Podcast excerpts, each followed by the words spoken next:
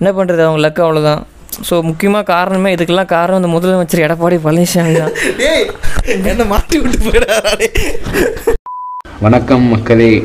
உங்கள் பார்வையில் இந்த செக்மெண்ட்ல நம்ம எங்கள் பார்வைடா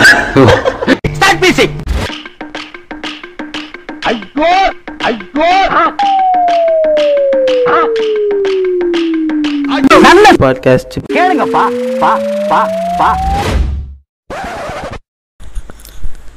the positive things during corona virus pandemic இந்த கொரோனா வந்து ரொம்ப எல்லாரையும் ஏதோ பண்ணிடுச்சு. கஷ்டப்பட்டு ஒருத்தனுக்கு முப்பதாயிரம் சம்பளத்தில் வேலை கிடச்சிது. அவன் போவேன் எதிர தான் உட்காந்துருக்கான் எனக்கு ஒன்றுமே கிடைக்காதுன்னு நினச்சேன். நான்லாம் வேலைக்கு போயிட்டேன். ரொம்ப குஷியோ? மாதிரி கொரோனா எல்லார் வாழ்க்கையும் எப்படி எப்படியோ திருப்பிடுச்சு. இந்த கொரோனா டைமில் பாசிட்டிவாக நடந்ததுலாம் என்னென்னு பார்க்கலாம். ஃபஸ்ட்டு விஷயம் வந்து இன்டர்நெட் நம்ம பத்து வருஷத்துக்கு முன்னாடி இல்லை இருபது வருஷத்துக்கு முன்னாடி இதே கொரோனா நமக்கு வந்திருந்ததுன்னா நம்மக்கிட்ட யார் கையிலையும் ஃபோன் வந்திருக்காது. இவ்வளோ பேர்கிட்ட ஃபோன் வந்திருக்காது. இந்த இன்ஃபர்மேஷன் ஸ்பீடாக ஸ்ப்ரெட் ஆகிருக்காது நம்ம இவ்வளோ என்டர்டைன்மெண்ட் யூஸ் பண்ணியிருக்க மாட்டோம். இவ்வளோ ஜாலியாக பப்ஜி விளையாட்டு கேம் விளையாட்டு இருந்திருக்க முடியாது. பிடிச்ச சீரிஸை தமிழில் டவுன்லோட் பண்ணி பார்த்துருக்க முடியாது. எவ்வளோ சீரிஸ் பார்த்தோம்ல இந்த மணி ஹேஸ்ட்டு பிரேக்கிங் பேடு எல்லாம் நல்ல நல்ல சீரிஸு நல்ல படம்லாம் வந்து கொரோனா தான் நம்ம கற்றுக் கொடுத்தது. அதுவும் இல்லாமல் இந்த இன்டர்நெட்டு இல்லாமல் இருந்திருந்தோம்னா ஒரு பத்து வருஷத்துக்கு முன்னாடி வந்திருந்ததுன்னா நம்மக்கிட்ட இவ்வளோ ஃபெசிலிட்டி இல்லாமல் நம்ம ரொம்ப கஷ்டப்பட்டுருப்போம். இந்த இன்டர்நெட் இது இதே நூறு வருஷத்துக்கு முன்னாடி இதே மாதிரி ஒரு நோய் வந்திருக்கு. டயரியா வந்து அந்த இறந்தாங்க. நூறு வருஷத்துக்கு முன்னாடி நம்ம பிறந்திருந்தோம்னா வேர்ல்டு வார் ஒன் பார்த்துருக்கணும் வேர்ல்டு வார் டூ பார்த்துருக்கணும் அந்த டயரியா டிசீஸை பார்த்துருக்கணும். இங்கிலா இது இந்தியாவில் பிறந்திருந்தோம்னா இங்கிலீஷ்காரங்க வந்து நம்மளை ஆட்சி செய்ய வந்திருப்பாங்க. நம்ம நம்ம நிலத்தெல்லாம் பிடுங்கியிருப்பாங்க அவனுக்கு இது பண்ணிட்டு இருக்க ஒரே தலை எவ்வளோ கஷ்டப்பட்டிருப்போம். ஆனால் டுவெண்ட்டி டுவெண்ட்டியில் அந்த கொரோனா வந்ததுனால நம்ம இந்த இன்டர்நெட்டால் எவ்வளோ நல்லது நடக்குது. செகண்ட் விஷயம் வந்து மெடிக்கல் ஃபெசிலிட்டி நம்ம வந்து ஒரு இருபது அதான் இதே மாதிரி ஒரு முப்பது வருஷத்துக்கு முன்னாடி ஏதோ வந்திருந்தாலும் இவ்வளோ மெடிக்கல் ஃபெசிலிட்டி நம்மக்கிட்ட கிடையாது.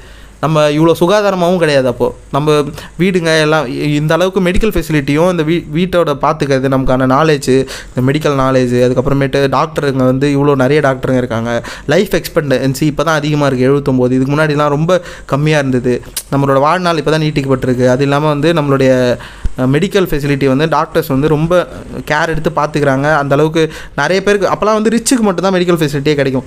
போருக்கு வந்து சுத்தமாக எதுவுமே இருக்காது. நம்ம வந்து சும்மா ஏதோ முன்னாடி அதெல்லாம் கட்டிட்டு வேப்பில் கட்டிட்டு மஞ்சள் தண்ணி தெளிச்சிட்டு உள்ளே தான் படுத்து தூங்கி இருந்திருப்போம் இவ்வளோ மெடிக்கல் ஃபெசிலிட்டி இருக்கிறது ரொம்ப பாசிட்டிவான விஷயம் இந்த கொரோனா டைமில் மூணாவது வந்து டைம் டு ரீதிங்க் லைஃப் நம்ம வாழ்க்கை எப்படி தான் வாழ்கிறோம் நம்ம இவ்வளோ நாள் ஒரு பத்து வருஷமாக ஒரே வேலைக்கு போயிட்டு இருந்திருப்போம். என்ன என்ன பண்ணோம்? என்ன கற்றுக்கிட்டோம் அப்படின்ற நம்ம வாழ்க்கையில் என்ன நடக்குதுன்ற மேட்ரே நமக்கு தெரியாமல் இருந்திருக்கும். ஒரு ஆறு மாதம் பிரேக் விட்டோடனே ஓ நம்ம வாழ்க்கையில் எது இதெல்லாம் முக்கியமானது அப்படின்றத நம்ம திருப்பி நம்ம ஃபேமிலி தான் முக்கியம்.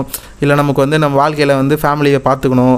இல்லை நமக்கு முக்கியமான எதனா ஒரு விஷயத்த அந்த விஷயத்துக்காக தான் நம்ம வேலைக்கே போயிருப்போம். அந்த விஷயத்தையே மறந்துட்டுருப்போம் நம்ம போனதுனால. அந்த பிரேக் அந்த சிக்ஸ் மந்த் பிரேக் தான் நமக்கு வந்து நிறைய விஷயத்தை கற்றுக் கொடுத்தது.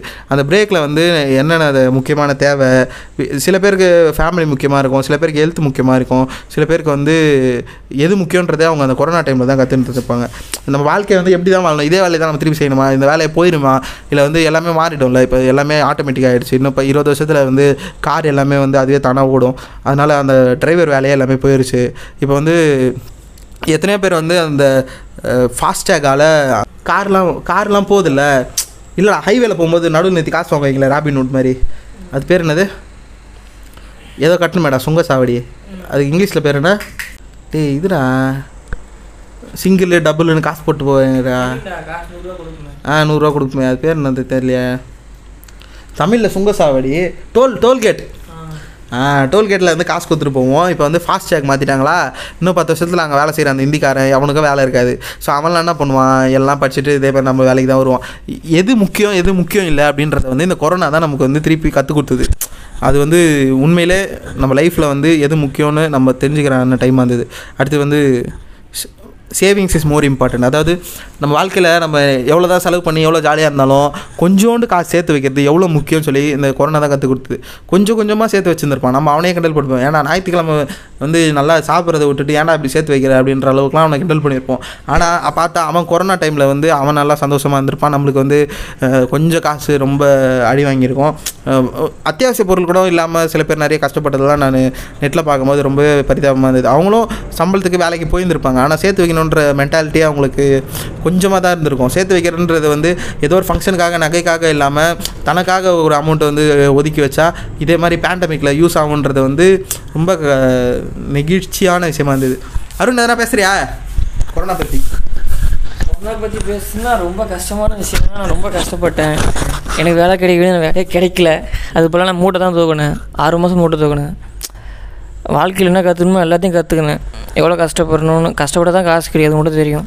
ஸோ எல்லோரும் கொஞ்சம் கஷ்டப்படுங்க. சோம்பேறியாக மட்டும் இருக்காதீங்க. முக்கியமாக இதுதான் சம்பளம் இது மட்டும் போதும்னு நினைக்காதீங்க. நிறைய வேணும்னு நினைங்க. அது ரொம்ப முக்கியம் பிகாஸ் வருஷ வருஷம் தீபாவளிக்கு காலையில் கறி கடைக்கு போகணுன்னு எழுப்பி விட்றதுன்னு சொல்லுவாங்க. ஆனால் இந்த வருஷம் வந்து மூக்குத்தி அம்மன் படம் போடு எப்போ மூக்குத்தி அம்மன் போடுறா அப்படின்னு சொல்லி வீட்டில் எழுப்பி விட்டாங்க இதெல்லாம் புதுசாக இருந்தது. எப்பவுமே பட்டாசு வந்துச்சா வந்துச்சான்னு ஒரு மாதத்துக்கு முன்னாடிலேருந்து காத்துட்டு இருந்தேன் அந்த ஃபண்டுக்கெலாம் வந்து ரொம்ப ஏங்கின்னு இருந்தப்போ. இப்போலாம் பார்த்தா பட்டாசு வந்து வாங்கி கொடுத்தும் கூட அது வெடிக்க கூட தோண மாட்டுது வெளியே போய். எதுக்கு அடிச்சுட்டு நம்ம படம் பார்க்கும்போது வெளியே பட்டாசு வெடிக்கிறோம் ஏன்டா இப்படி டிஸ்டர்ப் பண்ணுறான்னு தோணுது. செம்ம கடுப்பாக இருந்தது அப்போலாம் மூக்குத்தி அம்மன் இன்னொரு படம் கூட ரிலீஸ் ஆச்சு. அந்த டைமில் சூப்பராக இருந்தது. வேறு தீபாவளி எப்படி போச்சாருன்னு உனக்கு? தீபாவளி இந்த வாட்டி கொரோனா டைம்னால நிறைய ஃபங்க்ஷன் நாங்கள் இறந்துட்டோம் இழந்துட்டோம். பிகாஸ் கொரோனா டைம் கூட நான் வேலைக்கு போனேன்.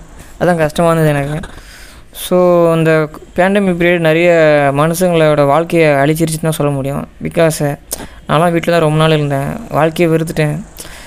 ஸோ காலேஜு யாரும் இல்லை.